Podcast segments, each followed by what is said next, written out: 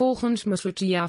ervan uitgaande dat de normale voetbalbeurs wordt gewaardeerd op 20.000 dollar per jaar, krijgt het college toch elk jaar 70.000 dollar aan inkomsten per beursspeler. Als het niet al te veel moeite is, merk op dat dit cijfer slechts een